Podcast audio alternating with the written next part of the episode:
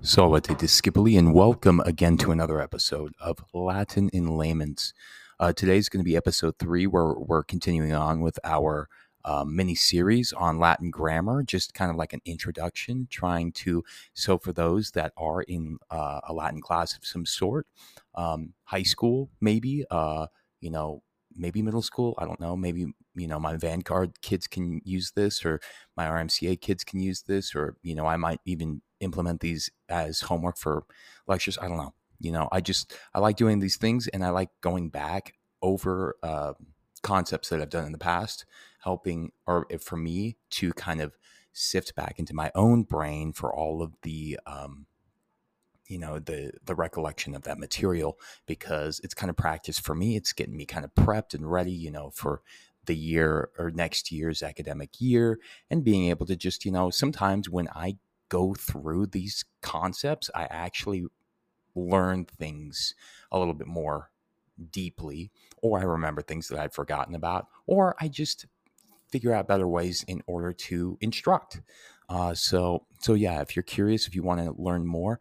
what we're going to be doing is diving into the second declension. So, our first episode was first declension, feminine first declension. Um, second declension is going to be masculine, but also there is a neuter aspect to it. I believe I only have time to get into the masculine. If I do have time, we'll get into the neuter, and if not, then we'll talk about the neuter in the next episode. And um, yeah, Latin relies a lot on gender as we talked about in our first episode, Latin nouns have properties, just like verbs have properties. Verbs have person, number, and tense, mood, and voice also. Um, and for nouns, we have case, number, and gender. Case, nominative, genitive, dative, accusative, or ablative. All those fancy dancy words that we talked about. Nominative is subject of the sentence. Genitive, possessive noun. Dative, indirect object. Accusative, direct object. And ablative, finish, finishing it off with a prepositional phrase. And then we talked a little bit about the vocative, but we just know that that is in direct address. So if you're ever yelling at somebody, you can think about that as the vocative case. Um, Yo, bro, what's going on? Vocative. Anyways, with that being said, I'm going to leave it there and let's just dive on into it and learn a little bit more about some declensions, understanding of such, and why declensions cases are so utilized within Latin and actually the efficiency, the efficacy, if you will, of the declensional system and or conjugation system that we also have gone over. Remember, just to note, and just to reinforce something that I've said in the past and that I will continue to reiterate conjugation is verb land, declension is noun land. Keep those separate. We cannot be putting noun endings on verbs and we cannot be putting verb endings on nouns.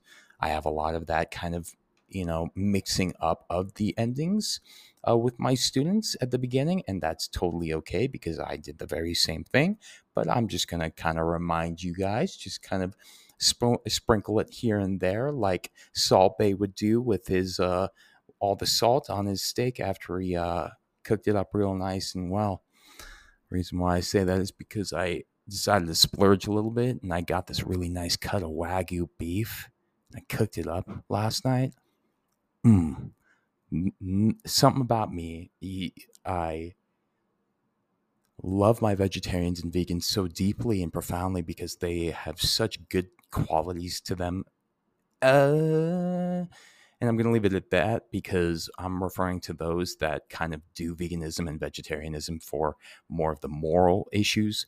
Um, sometimes I know people that actually do ve- vegan and vegetarian to to curb uh, autoimmune disorders as well and stuff like that. You know, more power to you guys. I love you. You know what? As long as you're not volatile with me, if you're, as long as you're not like that guy on YouTube, Vegan Gains, way back when, you remember how how just angry that dude. I don't even know what's up with that guy. I don't even know if he's still alive. God, he was just so problematic. I remember him. He just wanted to pick fights with everybody. Anyways, I'm rambling, so I'll stop. But man, that was a good puzz- uh, cut of meat. Like me some uh, some good meat. Anyways, I'm done. Shut up, Liam. Let's get into the second declension and learn something new. All right. So, where the first declension includes mostly feminine nouns with an A at the end of their base, Second declension includes mostly masculine and neuter nouns, like I said before in that introductory period, right before the ad, um, with an O at the end of their base. So the second declension has different forms from the thir- first declension, but uses the same cases. The cases are always the same. They're just going to be in different declensions. When we come into a different declension, it opens up an entire new vocabulary uh, or set of vocabulary words that we can utilize and use because we're going to have words that are going to be embedded within one declension and another declension and another declension. Um, and that's just where they're going to reside and that's where they're going to stay. And like I said, don't ask me why, because I was not consulted in the design phase of Latin and all of these languages. But hey, you know what? We just gotta we we just gotta do that. All right. So what do we say? A declension really is this group of nouns that share all those same endings that are used to decline them. So now that we're learning this new declension, it's really important for us to delineate the differences between the two. So before we delve into the full set of endings used to decline second declension nouns, uh, I always like to focus on the genitive singular. As we learn with more declensions, the genitive singular endings and forms will always be the best way to distinguish the nouns of one declension from those of another. So in the first declension, like we saw, it's a, or in the genitive singular ending, it is a e. So we can identify as a noun, a noun as belonging to the first declension if its genitive singular form second in the dictionary entry. If you ever look it up in the dictionary, a Latin dictionary, ends in AE. So, for example, if we had the word like uh, earth, which is terra, terrae, aka terrae, that AE is pronounced I. Um, yeah, that's a first declension noun because terra is an A, and then in the genitive singular, it's AE. Terra the first form that you're going to find in the dictionary is the nominative singular. Terrae is going to be the genitive singular. And then what we're going to see in the second declension, masculine, is that, for instance, how about we have the word God, like deus. Deus, us is going to be, and sometimes it's going to be an ER, but predominantly us is going to be the nominative singular form and its genitive singular ending is going to be I, pronounced E, as we see with the dictionary entry. Deus is going to be followed by Dei, spelled D E I. So, first declension, terra, terrae. Terra spelled T E R R A, like terrain. And then in the genitive singular, singular, singular, T E R R A E. Uh, vice versa, or on the other hand, we have the gen or the second declension, deus, D E U S in the nominative singular. And in the second form, dictionary entry, genitive singular form, we have dei, D E I. There we go. Hope you have kind of an idea in your head right now.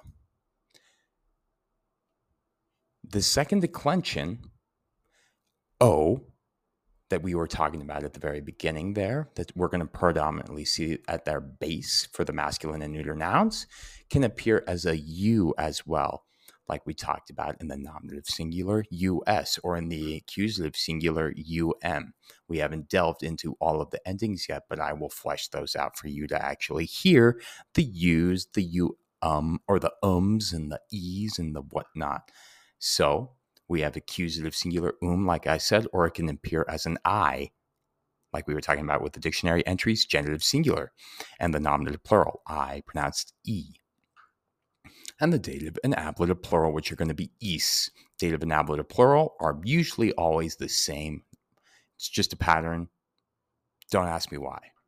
So let's go ahead and I'm just going to start riffing off the second declension masculine endings, beginning with the singular. Nominative singular is going to be us, or in some cases, er, which we'll discuss in a second. Genitive singular, e, dative, o, accusative, um, ablative, o, and then we can always do the irregular vocative because it is irregular in this declension. It's not the same as the nominative. It's an E, it's a short E, which is an E. In the plural, we have the endings E, which is an I, orum, is, os, is, and then the vocative is regular here, so the plural is just going to be identical, identical to the nominative, which is I pronounced E. So again, I'll riff it off real quickly from nominative down to vocative, from singular to plural us, e, o, o, a, orum, isos, is, e. In forming a second declension masculine noun, do the same thing you did with the first declension. We're going to take the noun that belongs to the declension, remove the I in the genitive singular ending from the genitive singular form to get the base, and then we're going to add, add the endings on. So here's an example of that process. So we take the word like filius, meaning son. We take the word filius, we get the base, which is filii, which is going to be F I L I. To that, you're going to add the endings. There you go. Look at that. A plus B equals one, two, three. That's what I love about Latin is because it has formulas, things that you can always use, tried and true, whenever you're at a loss. That's what I love about math. I like things that are tangible, that things that I can plug and chug, things that I can refer back to or I can substitute in. I just love that about math. I'm I uh, I really do. I love you know, and I love physics too. Like E&M physics was a little bit of a different story for me. That's electromagnetic physics for anybody that doesn't know. But like physics in general, when I'm given equations, when I'm given scenarios and I know how to actually plug and chug and or solve for variables in order to get to my unknown, then I don't know. It just makes sense to me. And that's what Latin is for me. And I hope to show you guys that further on. So an example of that process when we take the Philly E base and we put the endings on. So we have Philly E. What is that going to render in the nominative singular? Filius. Then in the genitive, it's going to be Philly E with two I's next to each other, which is kind of awkward. Then we go filio, Philly um, filio. We'll talk about the vocative in a second. Philly E, filiorum, Philly East, filios, filiis. Now we can do it with Deus, Dei as well, right? Deus. Go into Dei, D E I what are we going to do? We're going to remove that genitive singular ending, which is I. That gives us the base DE. And then we're going to add the appendages, aka the case endings. So we have deus, dei, deo, deum, deo, deo, de, dei, I'm sorry, deorum, deis, deus, deis. Note the vocative singular of uh, this word um, going back to filius um, the Romans didn't like taking a base that ended with I and then putting a short E after it. So the word, if we look at filius and we look at the vocative singular, it would have rendered filie, uh, which would be spelled F I L I E. And that sounded pretty disagreeable to the Romans. So they left the E off the vocative ending if there was any I at the end of the base. So Thus, the vocative for filius is just going to be fili, which is F I L I, aka the base of the word filius. Now, I would like to address a minor peculiarity involving the second declension, because I mentioned that we touch on this later, and this is that later. The Romans, for some reason, did not like the end second declension masculine nouns uh, with an RUS. So if a base ended in R, like the base puer, which means boy, for instance, let me get a little bit of water here. Try to take my mic away so that you guys don't hear me swallowing water. That's kind of weird. I realize that you can actually pick up quite a bit of things, and I'm I'm sure that there are certain people that get sensory overload, and they're like, "Dude, Liam, just edit that out." And I'm like, "Bruh, I'm sorry. I wish I could, but I actually don't really care that much, and nor should you.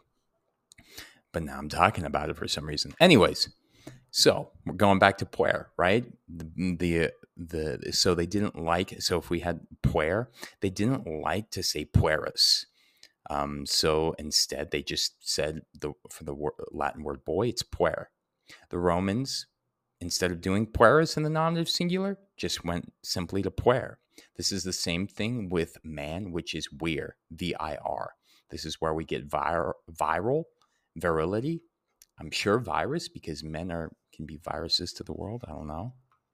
My female students always love when I say that, and you know what? I tend to agree with them most uh, often, usually all the time, actually. Um, because us boys we can be uh, pretty dumb. Anyways, uh, therefore, though, just going to talk about the regularity and wrap it up here quick. With puer. So it's not going to be in the nominative singular. It's not going to be pueros like filius or deus. It's just going to be puer, like we're, for instance. So there is that minor irregularity. And you're just going to know when you look up the word in the dictionary. All right. So if you see that form, that base in the nominative singular and then an R, then you know that it's going to be that irregular nominative uh, singular ending in the second declension, masculine. Okay. The, another one is like liber. Liber, it means book. Uh, it's where we get library, but also I believe it's where we get liberation from because I believe that books make us free. Um, but there we go, right? Liber, spelled L I B E R. Um, yeah. So then it wouldn't be liberos, it would just be liber, libri, librum, libro. And that's what also happens here. So let's get into it. If the second declension masculine noun ends in an er and it's nominative singular, like we were talking about with liber, uh, and you can't tell with, whether the e is retained in the base or not, just by looking at that one form, uh, what do you got to do? Well, you got to look at the genitive singular to see whether that base does what grammarians call contracts or not. Um, so the Latin word liber, meaning book, illustrates the principle really well by just looking at the nominative singular liber, it's impossible to tell if the base contracts or not. But by looking at the genitive singular libri, which does not have an E, you can see that it, in fact, contracts. And the base of this word is going to be L I B R. All right. So then it goes from liber to libri, right? Because that R put on the genitive singular ending I, and that's where we get libri.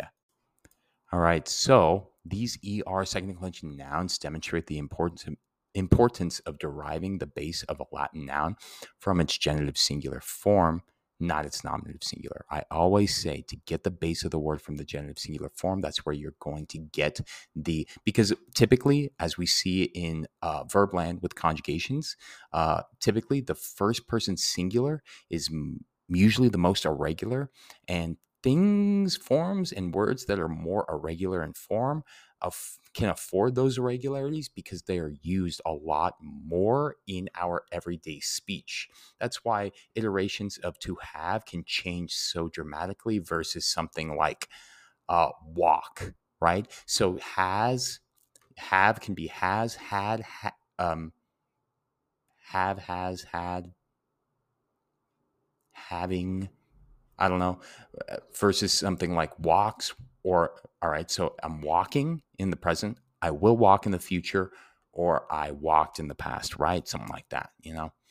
Words that are used more often, like like the verb to be, is, are, am, all of them, I am, you are, he, she, it is, I will be, you will be, I was, you were, all of those coming from the same form or the same word, just it can afford those irregularities because we use those words so much throughout our everyday speech.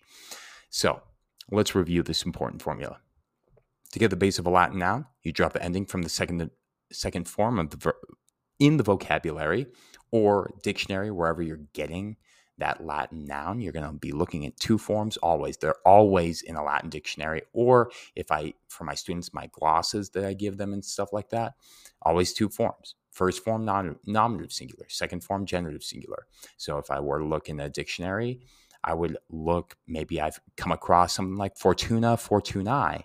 And even then, the dictionary is going to put probably Fortuna, comma, Fortunae, comma, an F next to it. And there you go if you didn't if you didn't have that f that f is abbreviated showing that it is feminine in nature. But if we didn't have that f we could look at fortuna and fortunae and doesn't look like us e so i know it's not second declension with those a's. It's looking very first declension in my opinion. So if you drop the ae and the genitive singular ending from the second form as you can see fortuna fortunae with that ae what are we going to get from that? Well, we lop off that AE, and that's going to give us F O R T U N, fortune. That's the base that you that you use to create the rest of the form. So now if I have fortune, now I can reiterate it through all of its cases, starting at nominative singular, aka fortuna, and then the genitive singular fortunae, and then the, the dative singular fortunae again, and then accusative singular fortunam, and then ablative singular fortuna with an macron over the A because it is a long A. And that's how we distinguish between the nominative singular and the ablative singular. All right. So there you go. Now, if I were to look into the Latin dictionary and, and find a word like ager, agri, which is also going to show an M next to it, which means masculine in nature, well, the dictionary has already told me. But if I didn't have that M next to it, I would look at ager spelled A G E R, and then in the second form, aka the genitive singular, it's A G R I. So A G E R and then A G R I. First off, does that sound feminine or masculine? Is that first declension or second declension masculine? Well, looking masculine.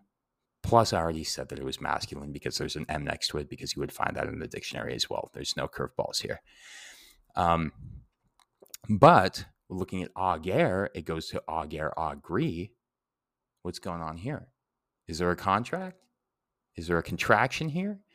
Does it go from ager to ageri or does it go from ager to agri? Looks like we got a contract here. It contracts from that E gets pushed to the side, just like with liber, right? Liber turns into libri and they get rid of that E and it turns into L I B R I. So with that being said, what are we going to do? I'm going to look at that genitive singular form. I agree. How am I going to get the base? Well, what do I remove from that genitive singular ending? Do you guys remember? Yep, just the genitive singular ending. No curveballs here, like I said. That's going to give us the base AGR. Ager in Latin means field. It's where we get agriculture. In fact, the Latin word for farmer is agricola. So, what are we going to do with ager? Agri. And now I can start appending all of the case endings onto agri in order to get a fully declined nominative to vocative, singular to plural, second declension, masculine noun. Ager, agri, agro, agrum, agro. And then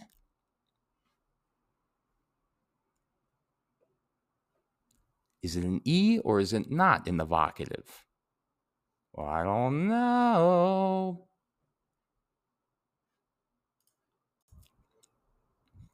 Well, since it is ager in the nominative singular and there's no I that would, you know, make it kind of weird uh, having an I run into a short E, we're all good here. The, the vocative is going to be as the as same as the nominative singular.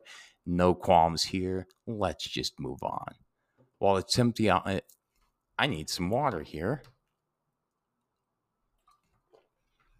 While it's tempting often to use the nominative singular to get the base of, the, of a noun, uh, because the base does often exist there in its proper form, just don't get into the habit. Sometimes it can, you can get a little, um, a little careless, if you will. Too often, the nominative singular is irregular, like I said you will do yourself a great favor by practicing using the genitive singular to get that base right. Get that base from the, the genitive singular form. Don't defer to the nominative singular, it's too irregular for that. Second declension is one of those few categories of Latin nouns in Latin where the vocative singular is different from the nominative singular in certain cases. So, for instance, a second declension masculine name like Marcus has a vocative singular ending in uh, E. So it'd be Marce. Likewise, the vocative of a word like tyrannus, meaning tyrant, is tyranne.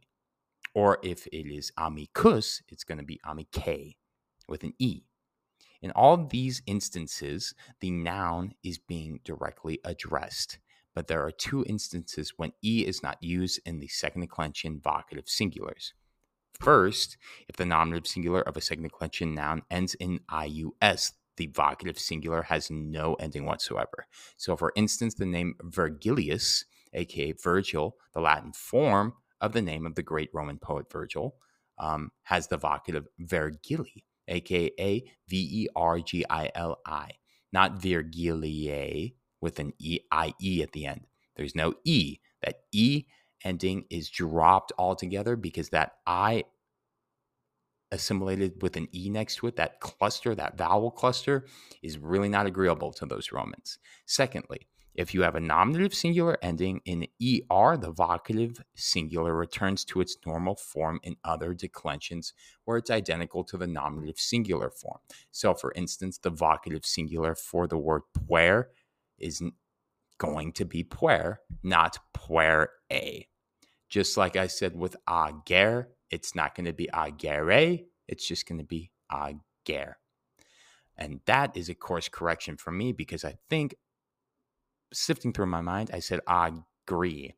Not going to be correct. The vocative singular for ager is ager. There you go. Course correction, hopefully. And with that being said, that's all I got.